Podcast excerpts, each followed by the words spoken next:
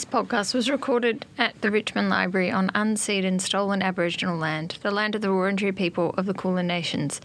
We pay our respects to their elders, past and present.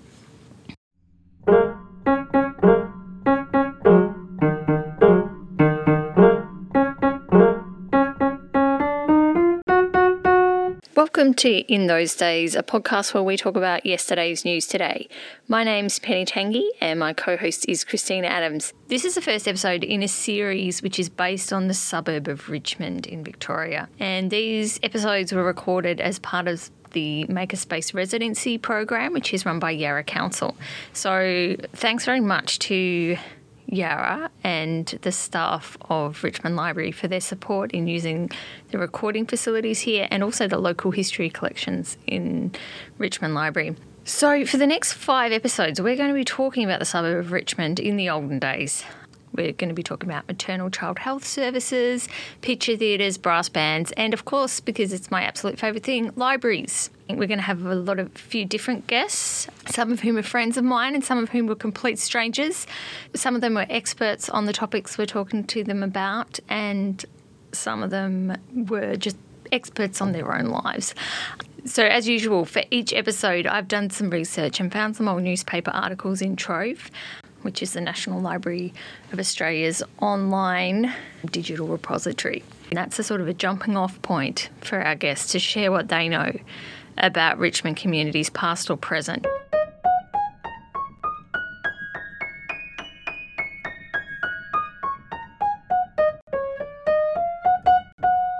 Are very lucky today to have a very special guest who is a proper historian person. She's the Associate Professor in the School of Information and Communication Studies at Charles Sturt University. I read her research papers when I was studying information management at RMIT, and I cited her quite a few times. Um, it's Mary Carroll. Hello, Mary. Hi. And the reason why we've got Mary in today is because she is an expert on the history of librarianship. We are going to be talking about um, Richmond's libraries today with her and reading some articles from Trove. So, Mary, do you use Trove much for work? Or I for, do. Or for fun? I do it for both. So it's a rabbit hole that you can go down to, down, but I do use it with caution because I know that it only is like the tip of the information iceberg. So I have used it for many, many years and it gets better and better all the time. But nonetheless, I also try and use other things as well. I often hear things like someone will mention something and I'll go, oh, I'll just look that up in Trove. and then that can almost be a starting point sometimes. Yeah, it is a starting point, and it's hmm. and like any good information management person learns, you use other strategies to to follow the, the information path that you're doing using. So Trove might bring newspapers are the, obviously the, one of the Yeah, most most uh, popular, but you know there's all swathes of newspapers that haven't been digitised. That's very true, yeah. So we have to be. This is putting my professional um, hat on. We have to be fairly cautious in terms of working out who has decided what gets digitised, who's provided the money to digitise what, and then what's missing. And so to be cautious about that. And sometimes the, the fun is in finding what's missing, not what's finding That's what's there. actually such a good point. Maybe the next podcast we'll do not in Trove days. Not. the things that haven't been digitised and uh, why. But even what goes in the newspaper at, to begin with is Yeah. also like the question of what gets left out as well, Yeah. which There's is layers, why. isn't there? There's layers of Yeah. of caution and privilege. Really, I, I remember going to the state library a long time uh, ago now, and them pointing to these files in the corner, big vertical files, you know, filing cabinets, and what they were full of is the um, Sun newspaper archives, and not a single one of them had been indexed or digitised Oh. at that point. Now, um, I think they're working on yeah, they've now. got a campaign to do some pictorial, which I'm excited about. Yeah, so think about that. That whole archive missing. Oh. So, so there are gaps. Definitely. And we're going to be talking about public libraries today. When you were growing up, did you go to your local public library? Well, I lived for a long time in Port Melbourne till I was 10. I don't remember going to the, a public library there, but we moved to St Albans, which is ri- right out west, uh, past Keilor, and it was really undeveloped, underdeveloped, unmade roads, those sorts of things. Lots and lots of um, migrant families, and the closest library was in Niddrie. And there's no public. Tra- there was no public transport. Yeah. So my dad very conscientiously used to drive me to the Niddrie Library once a week when he oh. could. So that was like heaven for me. But I also that was in the 70s. That's to tell you how old I am. The other thing though was that when I went to secondary school, that was the time when um, the Whitlam government had just started to fund school libraries, and so we actually had a proper school library with a person in charge at that point. So I, d- I was pretty privileged that I had a family that took me to the library, which was a long way. It wasn't Yeah. easy, and I read voraciously. But the other side of that is that because I didn't have easy access for a long time to a library, a free uh, lending library, I read things that maybe kids wouldn't read. So I, my favourite book as a 10-year-old was uh, Wilkie's The Woman in White. Do Oh, I'm, yes. Christina, have Yep. you studied that I book? did study Yes. that book and I was a big fan, but I was also in my early 20s. Yeah, well, so I, you know, I can remember Mum had a set because we were a reading family. So, uh, Mum particularly. So we had a collection of, you know, those classics that are in red fake leather with Oh, gold, yes, yeah. tiny, and I read through those. But that's why Dad inspired Dad to take me to the library. So because I read at Smashing through all of the books at, at home. probably at nine or ten. Yeah, yeah. So, but there was nothing else to read, and I don't know how much I understood. No. But I was learning to read, and And I think we still see that today, don't we? That there's some areas of the state in Melbourne even that are underserved by libraries. There just mm. aren't as many. Whereas you know in Richmond and the inner city, you don't yeah, have I think to go it's getting far. better. I mean, if you have a look at where some of the really big award-winning public libraries, Yeah. like Melton, the councils are making an effort in terms of the building, the architecture. I'd be interested. I've never studied this, so I don't know much about it. But I'd be interested to see if the commitment to qualified staff and collections is as high as its commitment to groundbreaking architecture. It's I'm not just complaining about the architecture, uh, but you know, is it balanced? Because you know, there are a lot of stories internationally about groundbreaking library buildings Mm. that then are insufficiently funded to run properly. um, Yeah, in the, I mean the library is really the collection and the librarians. It's about the services, isn't it? yeah, it's not- Um, I mean, the building. I mean, there's a lot of work. That, uh, one of my areas of interest is in how the architecture of libraries manages people. Mm. So that idea that you structure your library and so that you know people act in certain ways, behave in certain ways. It also reflects the priorities of the, the culture or the society Mm. at the time. So if you've got big children's collections or you've got big uh, migrant collections or whatever, it sort of tells you what we're worrying about or what Yeah, might be I think that's important. that's so interesting.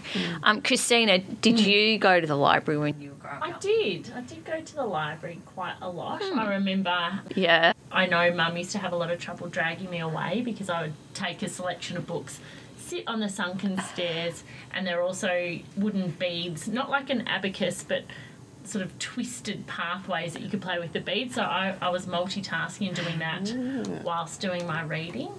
Yes, and I was always frustrated by the limit that mum would put on the number of books I was taking. Oh, home. really? So that was coming home from your mother, who probably did not want to have to find all the bloody No, books. no, I, I think it, I think it was five for quite Yeah. a while. but Well, I think the yeah. libraries usually had a limit, and that's because we didn't have computers. Yeah. So, and also the collections weren't very big. Yeah. So I was only allowed, allowed to have three, but that was a, a Yes. library rule. And that's interesting what you say about the art. That's actually the architecture. Yes. Uh, you know, working on your how you you. And then I felt very grown up when I progressed to sitting on a desk up at the top part of the library.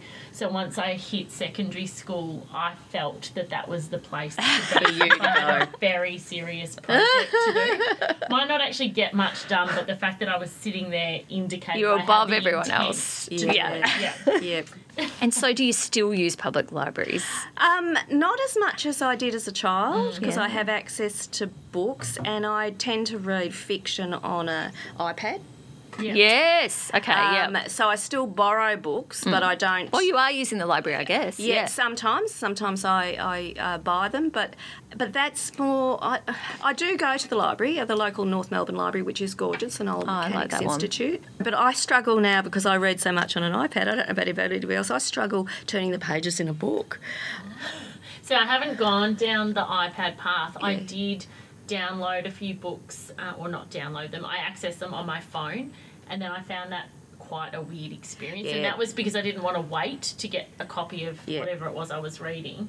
I think mine was more because I travelled so Yes. much, and so carrying books around is not. Yep. And then Yeah. I got out of the habit, but I use it use it for other things other Mm. than reading. So for location, for meeting people, for Yeah. and online. I probably use the public library much more online than I do face to face, which is weird, really.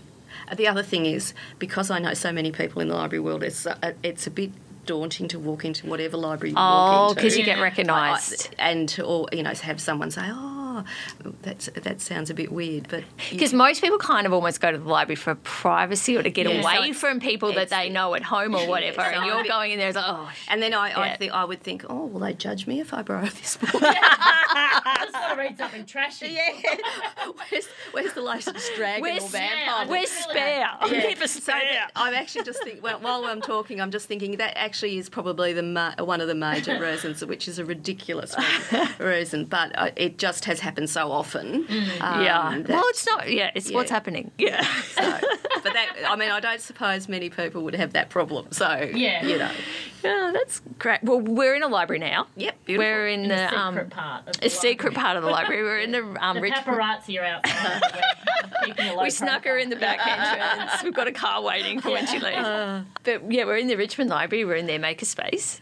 Um, so we're going to talk about the history of the Richmond Library Yep. and the first public library, which was at the town hall and on Bridge Road. So in the 1870s.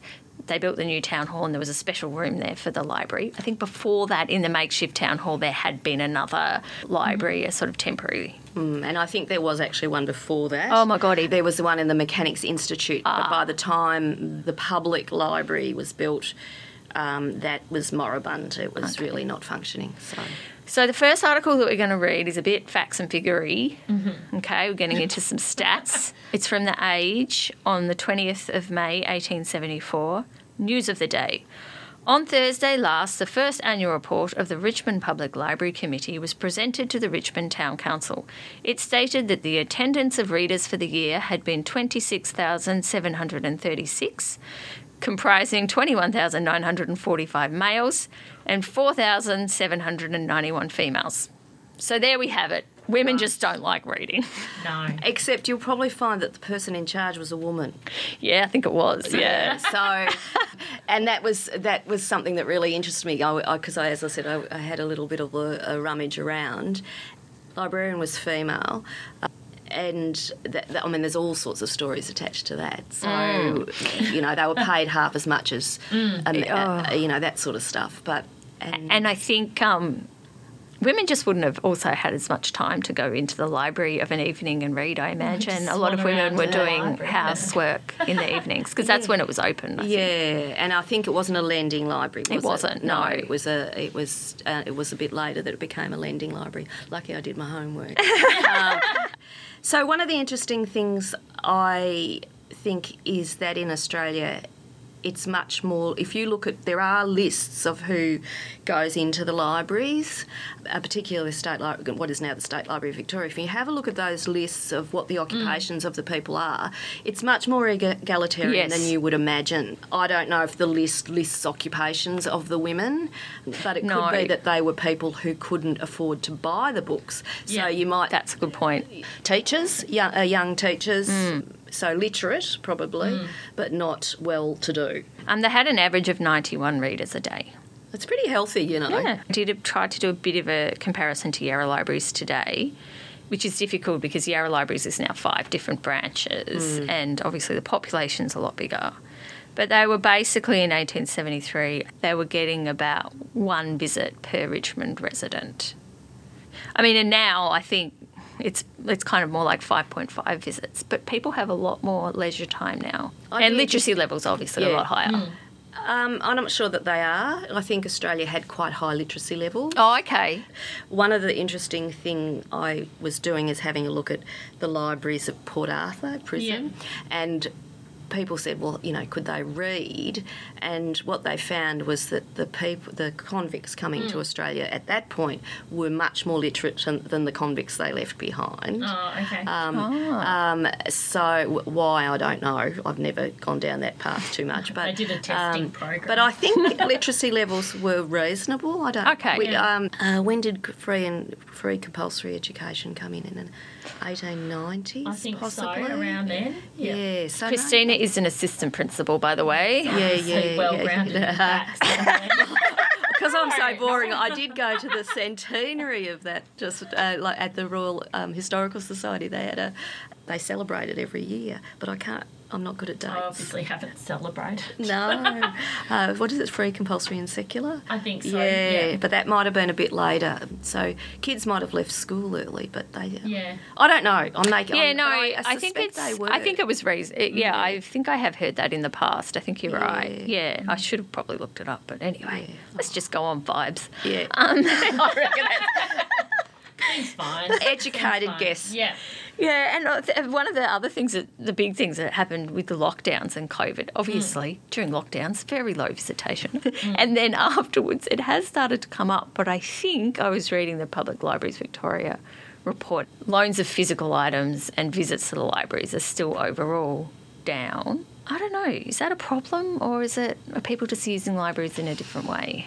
I don't know. I think we'd have to have a look at demographics myself Mm. to see who's not coming anymore. Just going by my own family, getting anyone over the age of 20 or actually any over the age of 15 to read a physical book is almost actually to read a physical book at all is getting increasingly difficult. So if it's that's the demographic that's not using the library, then it's a struggle. Yeah, so age, are people aware or is there a a gap in who who understands what you know I'm still mm, surprised mm. about how many people don't understand that the, the public library is free mm. to, in this day and age. And then even if they understand that you can go in and borrow books, they understand about all the other things that you can That's get exactly for free. right. Yeah. Like the audiobooks and the um, ebooks and the subs- even um, like subscriptions to Ancestry and stuff. Like if Yeah. you're researching your family history, you don't have to buy your own subscription. You can come to the library and See, I didn't know that. yeah.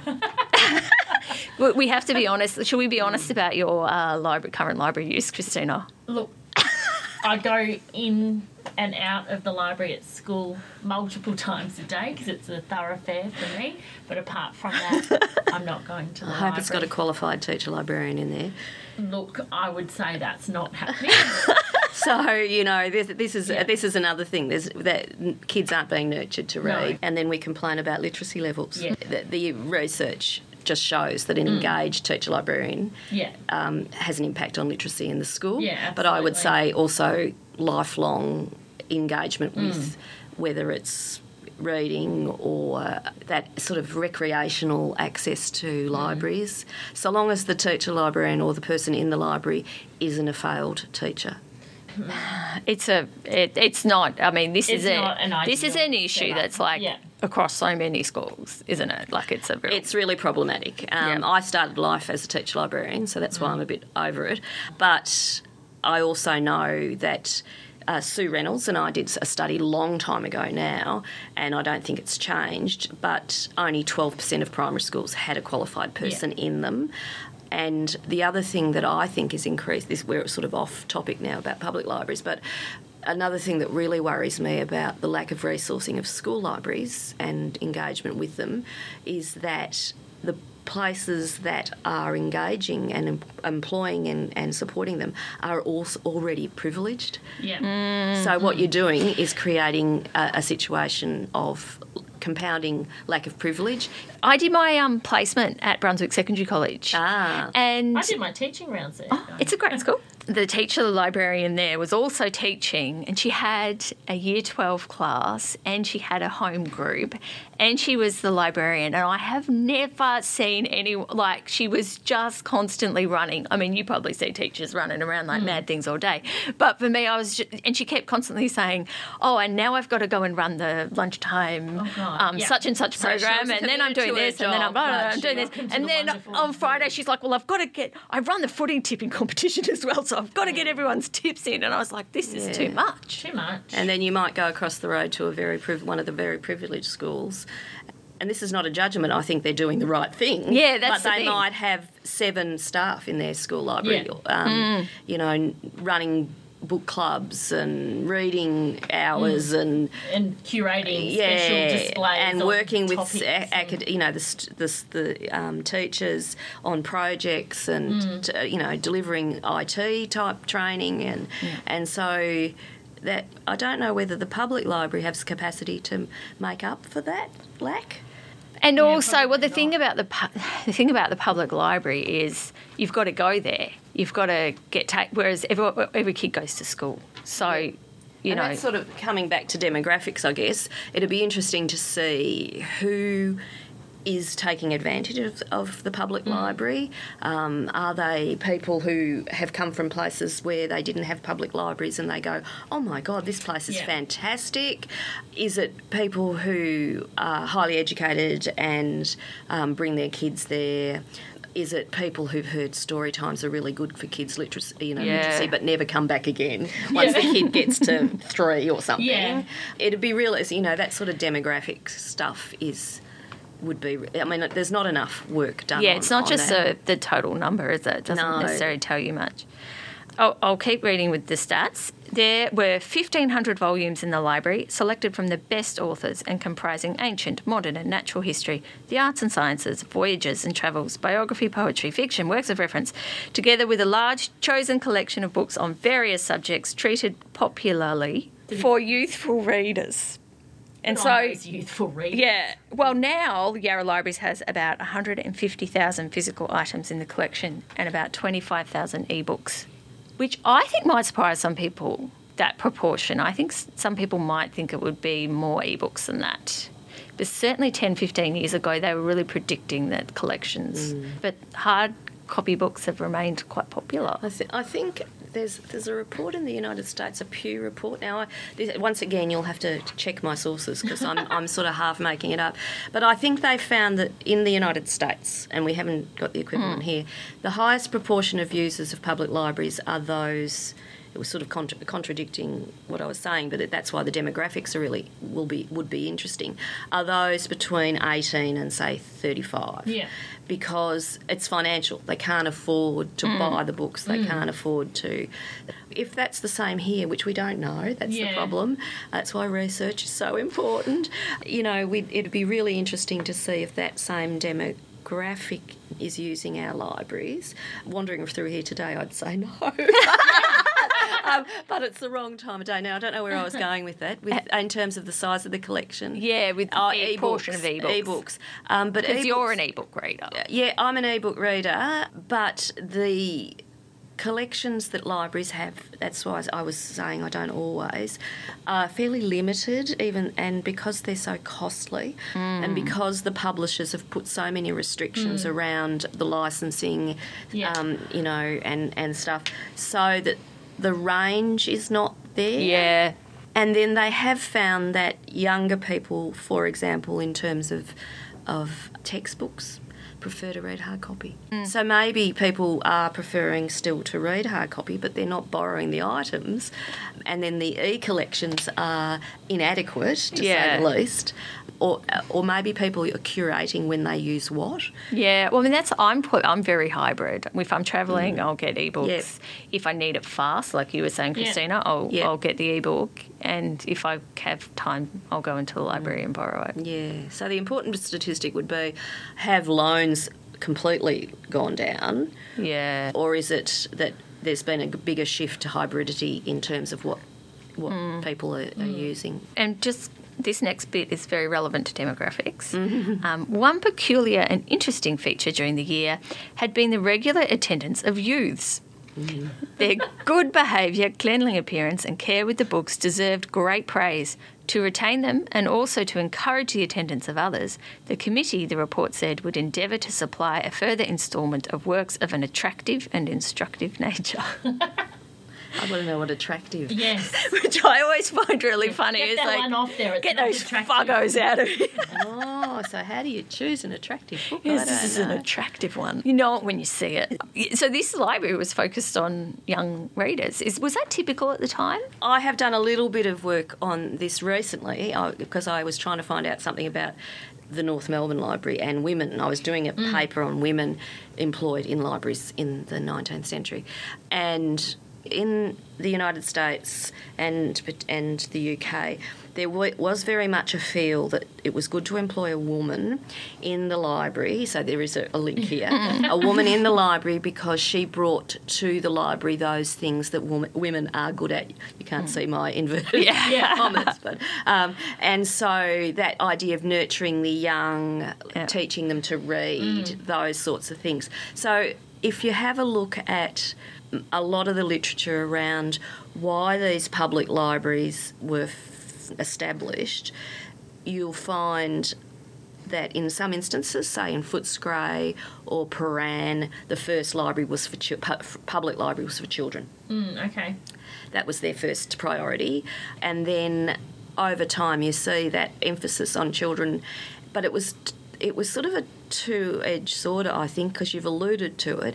It was about nurturing literacy, but it was also about nurturing good citizens mm. and you mm. know cultured people or people who complied to the you know the the mainstream. Mm. So it, it, that educative function could potentially have trying to homogenise the population a bit more by presenting them with good books Yeah. and um, that reflected a certain viewpoint of the world and th- Yeah, so there would have been some books left out, let's say. yeah, I, I, and probably lots uh, today. I don't, I don't know if either of you attended the talk at the State Library recently with the woman from the ALA, American Library Association, No. and she was talking about what was happening there Oh, and the banning of books there. Yeah. Yeah. But you know, there's also soft censorship where you just don't buy the books.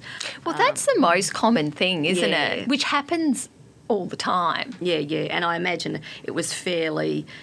Well, it was common Yeah. in the public libraries in the 19th century, and it probably is relatively common today, even though we wouldn't acknowledge it. Mm. Well, you know, there has to be a decision. There's always like a, a selection criteria for acquisitions, and mm. sometimes it's just because someone wants it, but not Yeah, always. Yeah, there's, and then school libraries the same. You Oh, know, yeah. So I don't think I think the emphasis on children though. Hmm. so when we're talking about children, what State Library Victoria when it opened was 14 and over with know, clean hands. Clean hands. I was going to say that. Yeah. um, so, and then I, I did read somewhere in my little bit of research that this library it was 10 Mm, I think you're right. Yeah, I think I saw which 10. is Okay. really, uh, you know, really early. And then the other thing that I have uh, completely coincidentally was looking at the public library in North Melbourne. They established really strong links in the early 20th century to the local schools who had no libraries. and okay. so the, the public library was lending books to the schools. Yeah, great. So, so I think the whole youth thing was pretty big. Yeah.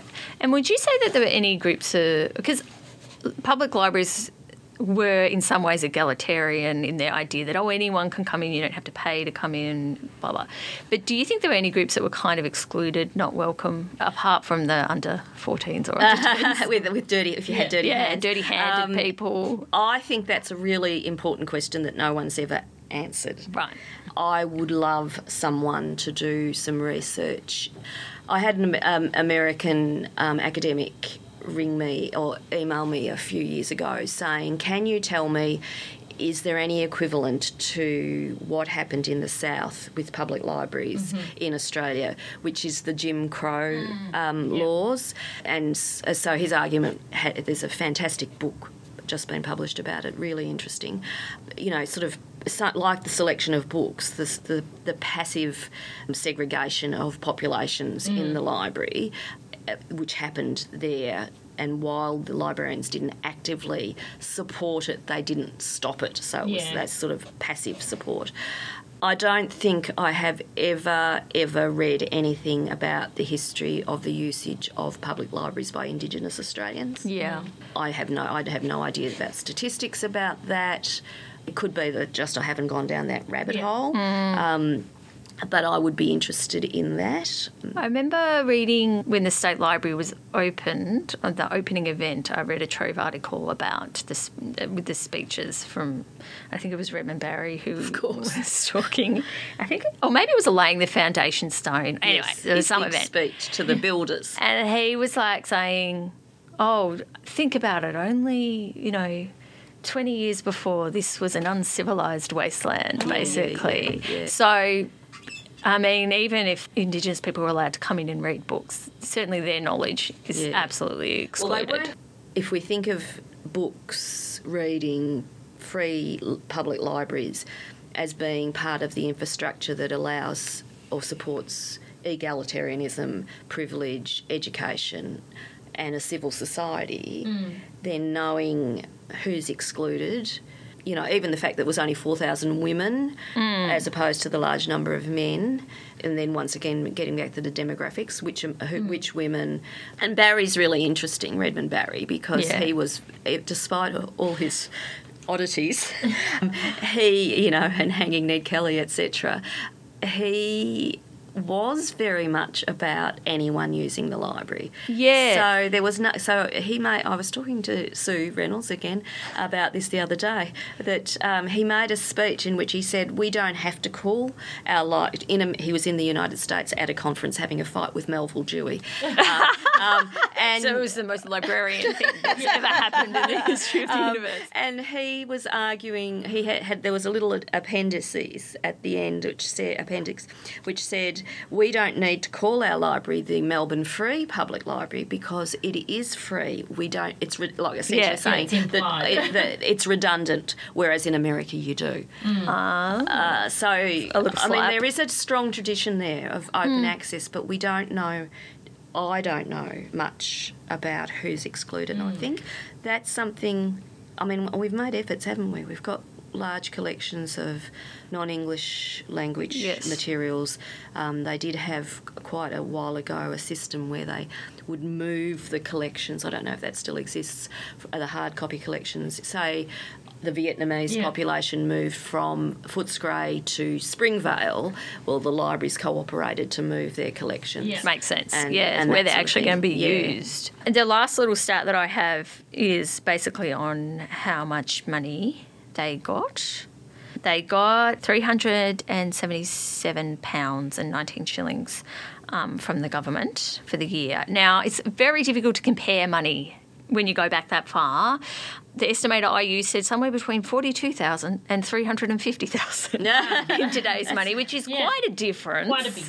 But nevertheless, it's definitely still less than they spend now. In 22, 23, it was 5.5 million for Yarra's five branches. But as we say, more people are using the library collections are bigger. There's other licensing things. Yes. That sort of stuff. So Yeah. So it's basic, almost meaningless to compare. I would say. I don't think you can. No. I don't think Do you think can. public libraries get enough money now? they'll never have enough. I mean, I think if I have a, oh, I've always got a concern. I have a concern that even if when the money goes up, the libraries are being asked to do more of what was done by other community organisations, and they're certainly not picking up the the funds that that organisation was getting. Right. Um, so, you know, I'm just thinking, you know, advice or giving out COVID things or Yeah. whatever it happens to be, community health type Yeah. things, um, aging, community advice, business advice, you know, you name it, um, they're being asked to do it. Not in a combined, you know, combined sense. I, I just did a, a survey a little while ago with public libraries, asking them what they thought was their responsibility. There was a bit of a tension between the parameters around what the public library could do and what they were being asked to do. Right. And then Did that change with how long people had been a librarian for? Did you know? uh, age didn't have a lot, had a little bit to do with it. We were looking for what level of education and their age. There wasn't a strong correlation Ah, okay. I, I mean, I, I guess because some people come into librarianism later than others, so yeah. Most do. Yeah. it's a profession. Yeah, they do, a, don't a- they? a That's like me. change of um, occupation. Yeah. largely. You, you in the, in my day, you used to go from school to librarianship, but that's a thing nearly gone. So. I actually, uh, you know, it sounds like a negative, but that those parameters I think are perhaps really important in terms of defining the profession itself mm-hmm. and saying, well, these is this is within my professional remit. It's mm. not that I'm unwilling. I'm very w- willing to assist or promote but I mean, I suppose some of this comes up when we're talking about social work in libraries. yes, absolutely. Um, though, yeah, so those parameters, asking ourselves, what does our profession mean? Where, what are the, the what is the the boundaries of it when? And it sounds like siloing, but it's not. You know, we can do harm if we step into areas that we don't have expertise in. For example, like give medical advice, for Yeah. example. So I mean, I was listening to the Charles Sturt podcast. Um, one of them was on Yarra libraries and the, the underserved Yes. communities, Yes, yes. and they did. They were talking about and, and the way the social work program, social worker program in Yarra came about seemed to be sort of the reverse, which does sound good to me, where staff were feeling like they were being Oh, asked to deal with a Yeah, whole yeah, lot of stuff yeah. that they weren't Yeah, yeah. qualified for. So then they got So that those services ground up in is that completely can, different. Yeah, Yeah. Oh, that I- seems positive. Yeah, so long as the, the professional boundaries are like, I, you know, having worked, I was a, a special ed teacher for a Yeah. very long time, so I had very clear ideas when my educational roles stopped mm. and the psychiatric nurses, for example, Yeah. job started. Yeah. But I could have just blithely gone away, you know, around and given sort of all random advice. unsolicited advice. That must be an issue for teachers as well. Look, it is a it is a huge issue. Um, you know, my particular portfolio is overseeing wellbeing and inclusion, um, like in a very large school, and under me are a whole lot of people within allied health professions. So I have GPs working for me, social workers, OTs, psych- psychologists. I've got a paediatrician, and then bringing all of those people together and making it clear whose remit is what and then also being fully aware that I'm not qualified in those areas, but I need to have a really strong grasp of where they sit. Yeah. It is really complicated, and you have to. There's a lot of teachers that sort of feel that by giving their own advice based on their own life experience that they're really helping kids with mental health stuff and they're really not Yeah. Yes, So, Yeah. people don't always understand Yeah. how different someone else's experiences So that com- be. yeah, that comes to the point of the professionalism, understanding what your profession is. Um, so it's not about not helping no absolutely not um, and not being being unwilling to engage and No. and bring those people into the environment or whatever it happens to be. But it's about understanding your own limitations, I guess. and not holding on to something that sits well and truly outside of your Yeah, area of yeah. expertise 'cause So- it's actually quite dangerous Yeah, so I probably Mm. agree with you. I do agree with you that when it's you know when there's a need, an identified need, and and I'm you know I'm, I'm completely supportive of Mm. it. It's just keeping an eye on what's imposed. I know Yes. I, I know schools are the same. because I can totally imagine a situation where they'd be like, "Oh, your Yeah. guys are going to do this now. You're going to have half a day's training, and then you'll be fine." You know, yeah, that is yeah, and uh, reinventing your role within professional boundaries, but it, that's where the education of the person oh absolutely their professional education becomes really important, and that's where you stumble if the people that are there are not qualified. yes, exactly I'm not saying they're not enthusiastic, happy, willing, willing, Meaning well. good um, ma- you nature. know, but where Yeah, do they yeah. get those Yeah. parameters? So, So this next article is from the Argus. It's the 2nd of July 1879. It's also about the Richmond Public Library, but it's a very different perspective because it's written by a visitor coming in to the mm. library and they're describing what the library is actually like.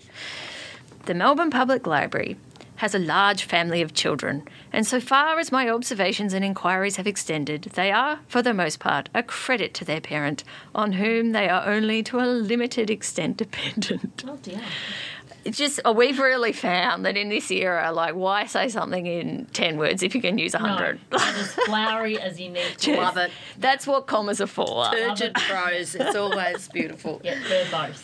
Okay. Generally speaking, the municipalities in which they have settled in life have provided them with a local habitation, as well as with a name, and the same roof which covers a suburban or provincial parliament shelters also a collection of books which can be read or consulted by all comers. Uh, what that means is the library is in the town hall. Yes. The Richmond Town Hall includes its free library, a room on the first floor about 40 foot long and 20 foot wide. I, don't did want this. yeah, I don't know how big that is to be honest, and I didn't look it up. But feel let's now. let's imagine a room. Don't forget these people didn't have television. No, No, that's true. that's right. So With a southerly aspect, contains upwards of 2,000 volumes of books in nearly every department of literature. It is lighted on the one side by four windows, and three of its walls are pretty well covered by bookcases. So it does sound quite nice. It's got big windows and yeah, Not dark and dingy. No.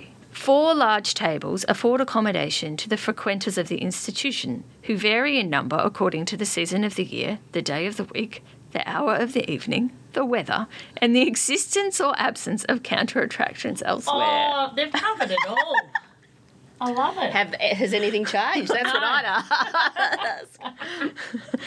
Youthful visitors preponderate. Mm. So we've still got the youths. And I notice that books of a boyish adventure, of foreign travel, and of explorations among savage tribes oh. are in demand. Thus, much is evident from the tarnished bindings, broken backs, and generally well thumbed aspects mm. of such works. Well, I mean, that is the thing. The books aren't going to stay pristine, and that's a good thing, isn't it, basically? If a book's It's being, used. Yeah. Yeah. From these and other indications, I am inclined to think that an adventurous spirit is being developed in the rising generation of Victorians, and that the restless and enterprising character of our forefathers, the Vikings of Scandinavia, Oh. And of the Drakes, the Frobishers, and Hawkinsons of a much later period, has not been lost by the migration of our race to a brighter country and a softer climate. So, very much seeing themselves as one race at this point, which I guess you would expect. Hmm. I notice also that the Reverend J.G. Wood's portly volumes on natural history show traces of considerable usage, and I am very glad to see it. But as a general rule, works of fiction and of light literature command the preference with the majority of the habitual frequenters of the library. Mental recreation and relaxation are more sought after than solid information and instruction. But then this is equally true of the great majority of middle class and well to do people who subscribe to Mullen's. I think Mullen was a bookseller. So this there is a bit of judgment here about kind of happy that people are coming in reading the mm. books, but kind of also a bit tisky about you should be reading more improving books. Do you think there is like a tension between a public library's desire to get people in and give them what they want and their kind of education role? Well, I think that's, I mean, school libraries are exactly the same.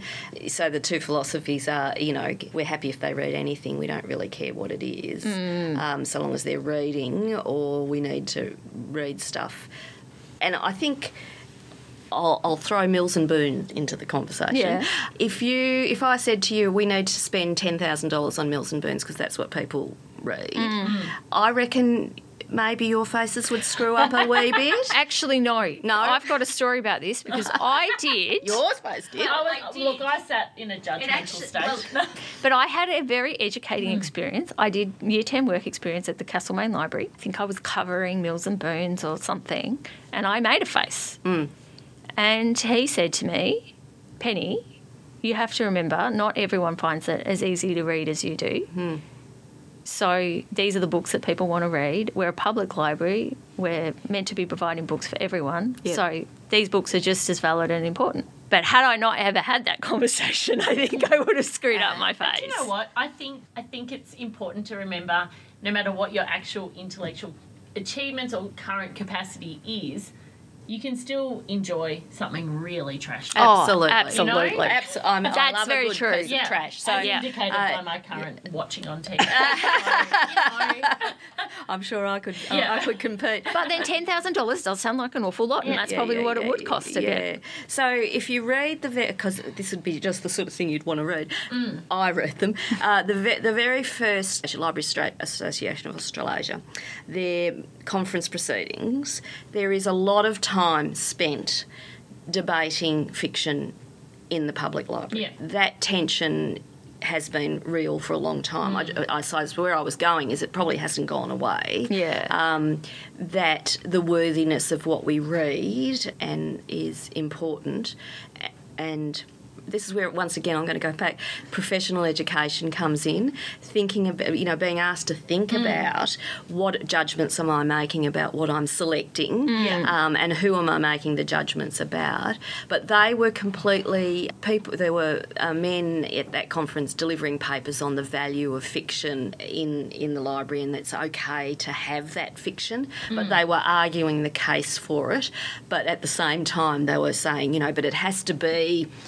Um, you know, something that's intellectually challenging, and then they'd list all the things. I, I, I you know, tell you some of the things they said Yeah. that weren't, and female authors, you know, the Gothic novels, they were Yeah. very much frowned upon, which is what made me Yeah. think of Mills and Yeah. Boon. So Yeah, and that's the thing. Some, you know, who knows in Mills and Boon, maybe in 200 years, people will be like, oh, and studying this is very interesting see the themes and the tropes, you know, like it'll be, It'll know, be. we don't, we sure don't know. Like some of the, like, books, you don't know which books are going to be considered the, Yeah, so but that tension was very real. So, you know, in terms of budget, what the the libraries were for. I mentioned before I'd d- done some stuff on that. Port Arthur and the libraries there. That was a tension there. Mm. Yes, Should of they- course. What you know, the argument with Captain Maconochie, who who wanted the library for this is for the Point the Boys prison. What books should they be allowed to have? And they didn't want to buy any fiction. And then they said, um, uh, what's his name, Scott uh, Waverley novels oh yeah, they'd be okay. Um, and, and, and Maconochie argues really fiercely for other things that might teach them about the world, all those things that you just Yeah. spoke about, you know, travel, all Yeah. of that. But there was, you know, we're talking, you know, there was const, there has been constant arguments. We know that 18th century fiction was really considered only for women, um, and it was light reading, and it was supposed to damage your brain. yeah. And now if you saw a teenager reading that, you'd be like, oh my gosh, you're a genius. Yeah, so, so it hasn't it hasn't gone away really. And I, I think it may be gendered a bit. Mm. So maybe Oh yeah, you know, women's has- Yeah. women's books. yeah, but crime fiction is a bit like that. Two people apologise for ah, reading crime fiction. Yeah. I, I, you know, I was reading some uh, some social media the other day, and, and they're saying, "Oh, I hate to say this, but I've just read such and such mm. crime novel, and it was terrific. It's just what my dead brain needs." So, and have you got any more suggestions? I thought, well, why, you know, you don't apologise if you enjoy Yeah. it. Yeah, Yeah, yeah. One of my favourite books ever, which I haven't read for a number of years, but I've read so many times, is um, Circle of Friends. And for years, I was, oh, I won't tell anyone that I love this book, and I think it's a really good book, a bit of Maeve. And then someone on the book club, the ABC's book club, went, brought that as their favourite book. And then I think Marieke Hardy said she liked it as well or something. And then all of a sudden I was like, oh, it's okay. You know, like I, I needed that legitimation. So, that- why have we got shame about what we yeah, read? Yeah, it's very odd. Yeah, so it hasn't gone away. It's- Yeah. It's not an argument that's changed. So I don't think. And then you'd, if you wanted to know why they opened up public libraries for kids, was often, as I said before, along those moral, you know, enculturing them, mm. making sure mm. that they understood where they came from, as in terms of their cultural heritage. Um, so you know, you'd have your your adventure, you know, not choose your. I want to say choose Yeah. your own adventure, not choose. Uh, you know, No, they were trash. You weren't allowed to read them. Scout's own Yeah. adventure or, or whatever. So you know that that two edged sword of providing reading but making sure it's the right reading. Yeah. Yeah. That's what that gets to the heart of, really. I'll continue with this article. And granting that a good deal of the mental pabulum consumed inside the Richmond Public Library is innutritious, the occupation of reading it is surely preferable to that of half a dozen young hobbledehoys. We don't say hobbledehoys Damn enough anymore. hobbledehoys. It's good word. You'd have some hobbledehoys at your Oh, school. plenty of hobbledehoys That's a good word. around. whom of half a dozen young hobbledehoys whom I pass an hour afterwards on the bridge road, seated on a windowsill, smoking short pipes. Imposing a continuous strain upon their salivary glands and indulging in coarse and feeble, sarcastic commentaries on the wayfarers who come along that way. They'd be vaping now. They'd be vaping. Yeah. And look, give them a graphic novel if it's Yeah. going to get them off the vapes. Yeah, exactly. So is he saying? Because when I read that, I wasn't sure if it was the same youth that. Mm. No, they're different youths. Are different, Oh, so, These are right. short pipe hobbledehoys. Uh, the Yeah. hobbledehoys are the the louts are outside, Yeah. not the nice boys. themselves. Uh, so that's the other thing that a lot of public libraries were built in, particularly in the United States and the UK. To so I remember going to a talk. It was really good fun. Where when they were building the railways along uh, in a, in the United States, this person was researching the fact that um, often there were taverns or pubs or bu- uh, saloons. That's what they are in the United States. Couldn't remember the word. Um, so uh, the incentive was to build a public library right next to the saloon, so that they didn't go in there. They went into the They were library. lured in by and- the. So it's the same. Maybe they put double doors at the same as agenda. well. I know. they got So you could confused. slip, flick yourself in. So I was really interested in that, that idea of trying to deflect people away from mm.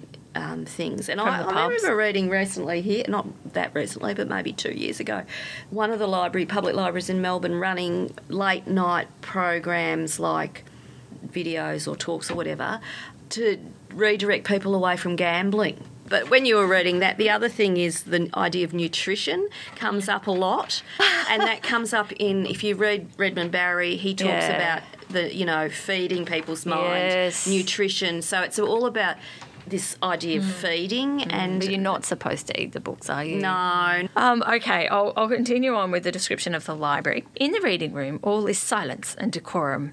The former, indeed, is so intense that the ticking of the dial on the mantelpiece is almost painful in its distinct and loud monotony. So that sounds nice. Mm. So it's a kind of the stereotypical image of a stereo, the silent library, but they're not generally super quiet anymore, are they? Um, but were they always quiet in the old days? I don't know. I wasn't there, Yeah, weren't believe it or not. Yeah. Um, but I imagine not, because if you're talking about, say, the Mechanics Institutes, they had lectures there, they Yeah. had talks there, they had activities. The news, if you look at the pho- pictures of the the reading rooms for the newspapers that um, that the from the state library, I don't know whether they're just very active looking pictures, but I don't think they would have been. Com- they don't look completely silent. No. But I don't know how much you can judge from a, a sketch in a Yeah, yeah. newspaper. Yeah, yeah. Um, and I don't. If they were concentrating on little kids, I don't reckon you can You keep. can't keep them. no. So I don't know about that, but I reckon there would have been quiet spaces just like there are now. Yeah, So- that room sounds a bit intense. I'll keep reading. One table is set apart for the ladies, hmm. and there are half a dozen young girls there who are amusing themselves by inspecting the woodcuts of some bound volumes on the Illustrated London News. I run my eye along the shelves and buy a catalogue of a rather austere looking old lady who occupies a sort of high pew just inside the door. So that's like me. That's what I do now. I just sit, sit up on my pedestal and look Yeah. down. So you reckon that's the librarian? I think that's her. That's her. So I liked um, the idea of those uh, ladies' reading rooms. I read a, a really good book recently. I'm always reading something about the early public libraries in Victoria. It was written actually by um, some academics in Dublin, but one of the writers talks about the positioning of women's women in the library. So a lot of them Yeah. had re- ladies' reading rooms. The Mechanics Institutes did, um, and then or they had separate areas for the women to read. And what this author, whose name I cannot remember, um, was saying that they also curated the collections around those spaces so that they were suitable for women. And I wonder if we went into a girls' school or a boys' school.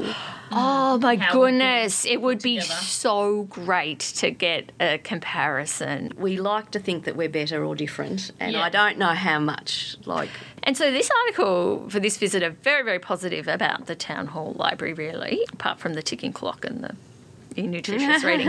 But, but overall, it's he's happy with it. I'm assuming it's man. But all of that's, I mean, there's so many areas that could be, that we don't know about. Yeah. I think And that's why I get go down that rabbit hole of history, even Yeah. though I, you know, I was a practicing librarian for many years and it's teacher librarian. But you can see how knowing what happened before sort of kicks you up the the. Yeah, uh, absolutely. we do need to keep an eye on our own privilege. I think that's right, and because so often um, there's a tendency to want to present things as new, Mm. and because that. A, because it sometimes that helps you get funding, I think, and B, Yeah, yeah, it's exciting. People want to, you know, it's often there are kind of either echoes or um, things that happened in the past that were, were similar, maybe with different words though. Yeah. they just described it differently. different words. And public libraries in themselves, the whole concept of a public library is revolutionary. So that's why, in my view, they have to be guarded so well, you know, hard, because we're losing other institutions that provide free service to hmm. us. The idea of giving people books for nothing and letting them have it and take it home and then bring them back or whatever it happens to be, it doesn't have to be books or I mean, when you think Yeah, about it, like you can go into the library and just take armfuls of hundreds of dollars worth of things Yeah, home. and you take them home, and so if you, you think about that, how revolutionary that is in terms of it as a concept, I, I think it fits very well into whatever particular time period you're looking at, and so it serves us well to remember what we're dealing with is an institution that, in its you know ideal, is super radical and remains so. Absolutely. Do you think there's is there any trends in libraries at the moment that you think are genuine, genuinely sort of new? Probably in execution, yes. Yeah. but they're driven by a whole notion of what why you exist. So it's just how they execute Right. the idea. Well, I think one of the uh, little articles you sent was about lending PCs out. Yeah, there was um, Um, it was a takeaway computer. Yeah, take Yeah. computer. Well, you know, that was really revolutionary at the time. Absolutely. But it was about making sure that people had access. Providing free internet is about making sure people have access to Yeah. knowledge and to information and aren't disadvantaged. So it's working out whether the concept, the, the mission, or the professional ideas have changed, which I don't think they have. That's what we have to mm. hold on to. Yeah. And then how we actually enact them is what is changing. But I think even in the execution, it's just maybe the technology that's mm. changed rather than the, the actual. Yeah, one thing that I really changed the way I thought about libraries is the is the idea that a book is a piece of technology. Yeah. It's just that we're so used to them that we don't think about it like that Yeah. anymore. But actually, books in that form were invented. Uh, revolutionary. Yeah. I, I'm sure Suso showed you that German monk with the very first time he saw a codex instead of a scroll. Oh, that's right. Yeah. and and so he didn't know how to open it. Oh no! it's like how do you? yeah. So Yeah. how do you get to the Yeah. next bit? Yeah. I could talk Thank all you. day about library. Lovely libraries. to meet you. Uh, it was so Thanks good so to much. see this room. I did the research. You can't did. say I didn't. No, I told you, did she was good. Next time on In Those Days, we talk to Damian Callinan, the star of stage and screen, about what used to be on the site of the Richmond Public Library. I reckon you would have been really good in the vaudeville era. Do you feel that? Can you sing? No. Can you? I could dance. You can dance. I've, I've kind But of, could you do what You I can call do character voices? sing? I reckon I you could can character yeah, sing. I, yeah, um, I call it dickhead bravado. Yeah. And character sing is about right. yeah. And we also talk to an old friend of the pod, Tim Carruthers, and he helps us bring some of the old music from Trove to life again. We're going back! We're going back. We're going back! That was that was excellent. It was really good, wasn't it? That was that was that was good. See, we sound just like a couple of Broken Hill miners in a pub in 1930 something. Absolutely.